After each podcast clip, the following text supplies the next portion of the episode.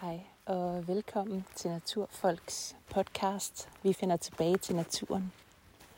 Mit navn det er Maria Garde, og øh, i aften der er du kommet med på en aftenrunde i Bøgeskoven. Det er start august. Lyset har ændret karakter. Det er blevet varmere, og solen er blevet lavere. Jeg kan også se, at der er sket en forskel i, hvordan solen varmer herude ved os. Luften er relativt kølig, men solen har stadig enormt meget magt. Så vores hund, som ellers ikke elsker varme, han finder sig nu til rette i solstrålerne. Sådan en lækker august aften. Det er ubetinget min favoritsæson, vi går i møde, altså efteråret. Sensommeren er for mig altid en ny mulighed. Man starter op igen efter en sommerferie. Man har måske været inde og redigere lidt i nogle ting i sit liv, som havde behov for redigering. Forhåbentlig er det lykkedes, og forhåbentlig er der vatter at mærke. Jeg mærker i høj grad vatter i år. Jeg har haft en vidunderlig sommer. Jeg har haft et vidunderligt år. Og øh, derfor er det med et lyst og åbent sind, at jeg går ind i den kommende sæson. En sæson, som kan ende med at byde på mange forskellige spændende ting, både arbejdsmæssigt og oplevelsesmæssigt. Men også en sæson, som jeg altid ser frem til at møde. Jeg er kommet for enden af vores indledende sti til skoven. Vi er i skoven, og jeg står og kigger op på tre hængste på en af engene. De er lige kommet hertil, så min lille hund, Happy, han skulle lige opdage, at de stod her. Kan du se, det bare er vores venner? De gør ikke noget. Vil du med videre? Han tøver, men de ser også store ud hernede fra. Så jeg tager ham lige under armen. Heldigvis er det en lille hund. Jeg har en West Highland White Terrier. Han kan godt blive lidt forskrækket. Især når der står tre hængste og stiger ned på os. Men de er nu meget flinke. Det er vores nabo et par kilometer væk, som flytter sin heste rundt.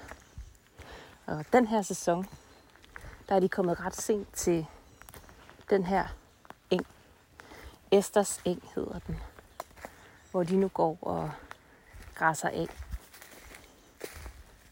Jeg har virkelig med sundt folk, der har større altædende husdyr, får, heste, geder, det seneste stykke tid.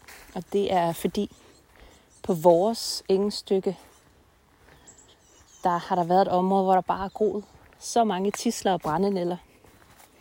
Og det er jo selvfølgelig, fordi man tidligere har bedrevet lille landsted mark. Og øh, på sådan en mark, der kan der godt øh, ophobe sig en del næring, og i en del af engen er der jo så været masser af næring til stede, det vil sige brændenælder og tisler har haft ret gode vilkår. Så jeg har været ude og slå med le. De, tislerne er nemlig afblomstret nu, så det vil sige, at insekterne har haft gavn af det. Men de er centimeter tykke, stænglerne. De er mandshøje, og det er virkelig hårdt arbejde. Jeg har fjernet så mange tusind tisler med le. Men det gode er, at jeg har fået åbnet op på engen. Det vil sige, at vi kan både færdes imellem den lave skov, der er ved at etablere sig på vores eng. Vi kan også se vildt her til efteråret, når de går derude. Vi må gerne jage på vores grund, men det gør vi ikke. Lasse har næsten et øh, jagttegn. Jeg tror også, uden at fornærme ham, at han har fundet ud af, at det var klart den teoretiske og naturvidenskabelige del af, af hele den øvelse at få sig et jagttegn, der var interessant for ham og ikke selve oplevelsen med at skyde vildt. Vi har haft to vildsvin liggende i fryseren, som blev slagtet og skåret ud, da vi flyttede hertil. Og vi fik spist en brøkdel af alt det kød. Altså vi kan slet ikke følge med. Så det vil være spild af ressourcer, kød og liv og skulle øh, til at, at rode med, øh, med den slags, for os i hvert fald. Det er jo helt vidunderligt for alle dem, der har super glæde af en dyrekølle og så videre. At kunne, øh, at kunne gå på jagt og skyde sit eget vildt. Og der er jo generelt alt for meget vildt. Rådyrbestanden er gigantisk, og der er ikke mange egne af Danmark uden for de større byer, hvor du ikke kan øjne et rådyr. Og øh, det er selvfølgelig ikke så godt. Vi skal jo gerne have snævret bestanden ind, så den bestand, der er, er, er sund og værd at afle videre på. Men øh, der er desværre også svage individer derude, som får lov til at overleve. Og øh, set fra et biologisk perspektiv, der er det jo ikke så skidesmart, hvis, øh, jamen, hvis de svage individer, de også øh, får lov til at føre deres gener videre. Det er jo derfor, der er hele den saying fra darwinismen om survival of the fittest. Jeg ser vildt relativt tit, både nede på vores eng. I sommer var jeg også heldig at se et øh, kid blive født. Kidelam, jeg ved faktisk ikke, hvad det hedder. Hmm. Og det var øh, en fin oplevelse. Jeg har set nogle stykker efterfølgende. Det er lidt som om, at de ved, hvornår der er noget sæson for jagt. Så da jagten den gik ind 16. maj i år, men der øh, var det ikke kun hannerne, der forsvandt. Det var, øh, det var hele bestanden, vi ikke så ret meget til. Det er som om, at deres indre uger også er indrettet efter jagttiderne. Og omvendt, når jagttiden så er slut, jamen, så ser vi vildtet meget mere igen. Så det er sådan en, en sjov kollektiv viden, der er indlejret i, øh, i de forskellige grupper, tænker jeg. Der er jo også øh, forskning, der viser, at øh, hvis den ældste hund i en flok bliver dræbt, at hun dør, men så kan resten af flokken for en stund være relativt fortabte.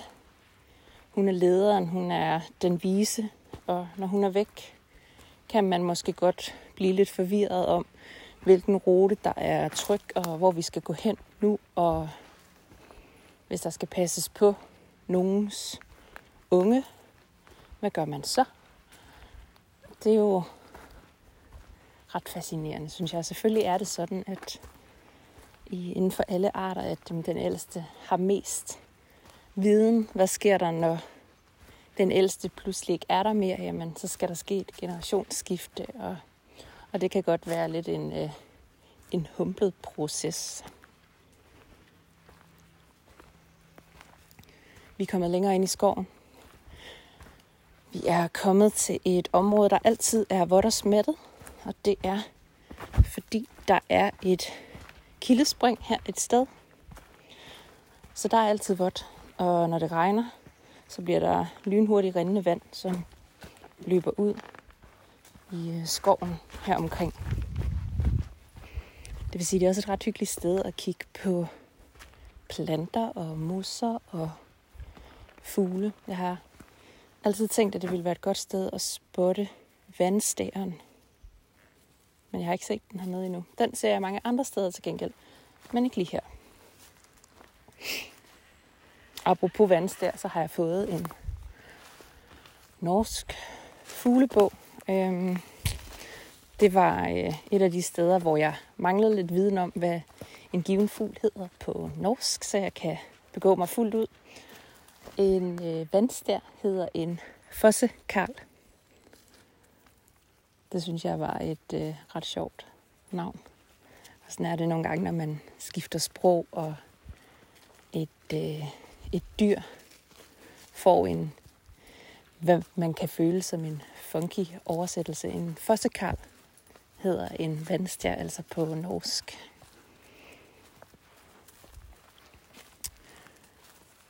Men vi går her, og den lave, varme sol, den skinner ned på det lidt mudrede bækområde.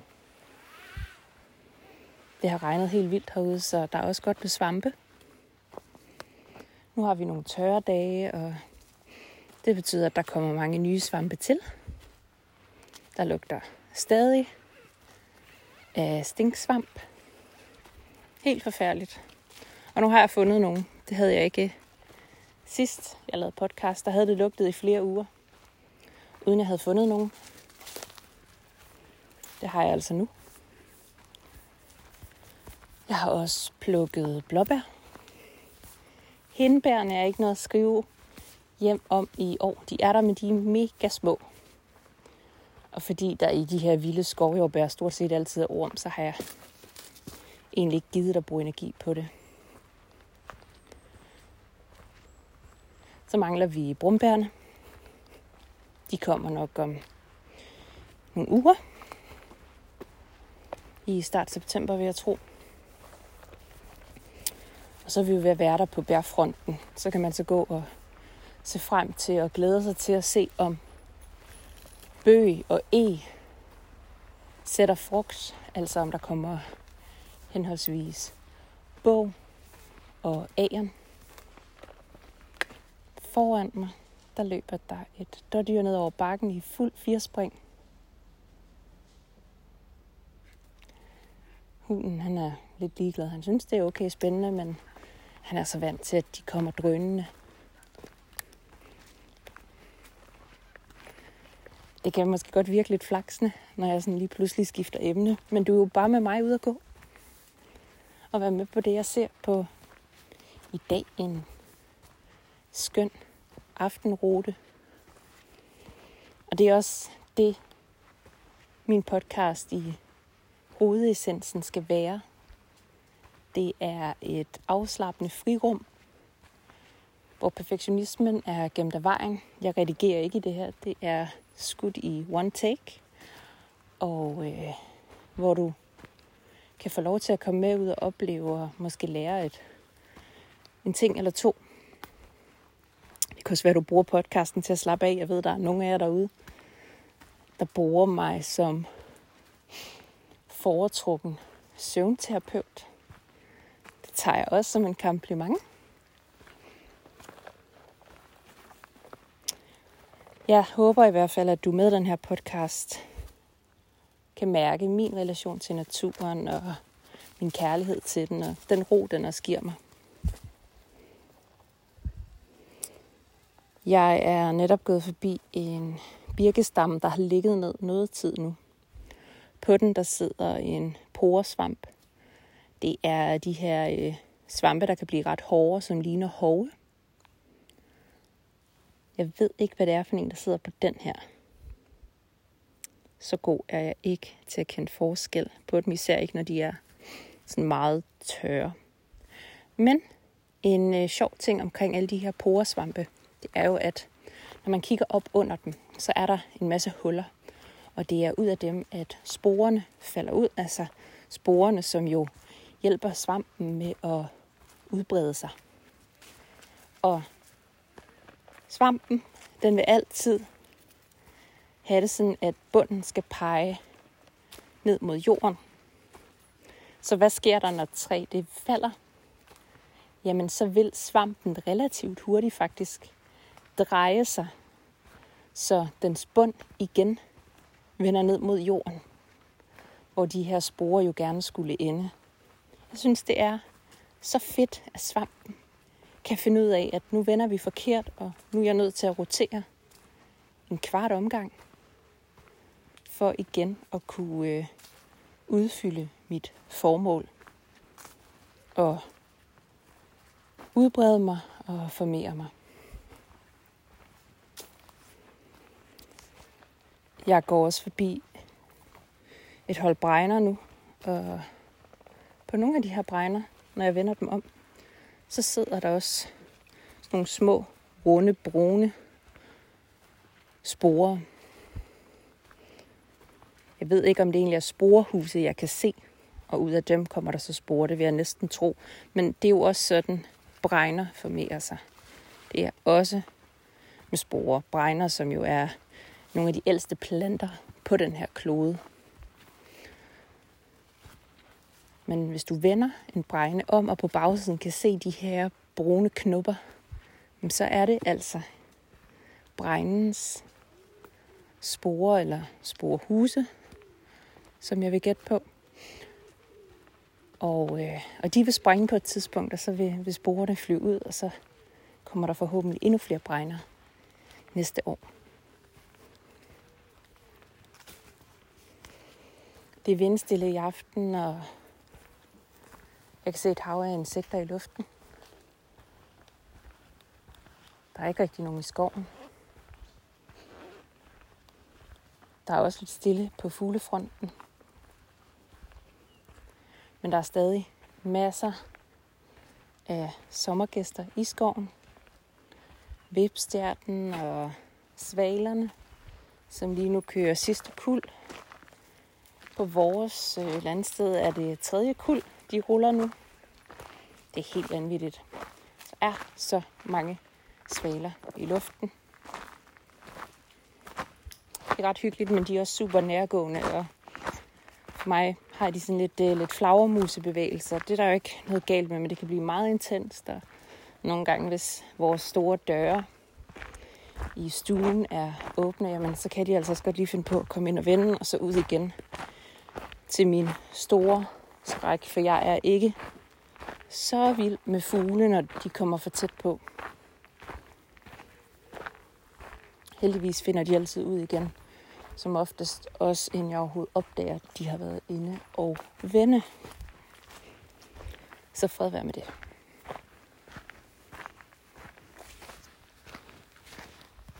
Jeg tror, jeg vil lade den her aftentur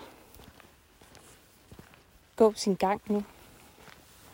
Og jeg lige vil sige tak til dig, fordi du havde lyst til at være med på en 18 minutter i skoven i mit og Happys selskab i skovens dybe, stille ro. Med en forventningsfuld og optimistisk stemning og tanker omkring sæsonen, der kommer. Det er det varme, hyggelige lave lys. Det er uldtrøjer, det er kakao, det er løvfald, det er nødder. Og det er minderne om en vidunderlig sommer. Tusind tak, fordi du har lyttet med. Vi hører snart ved igen.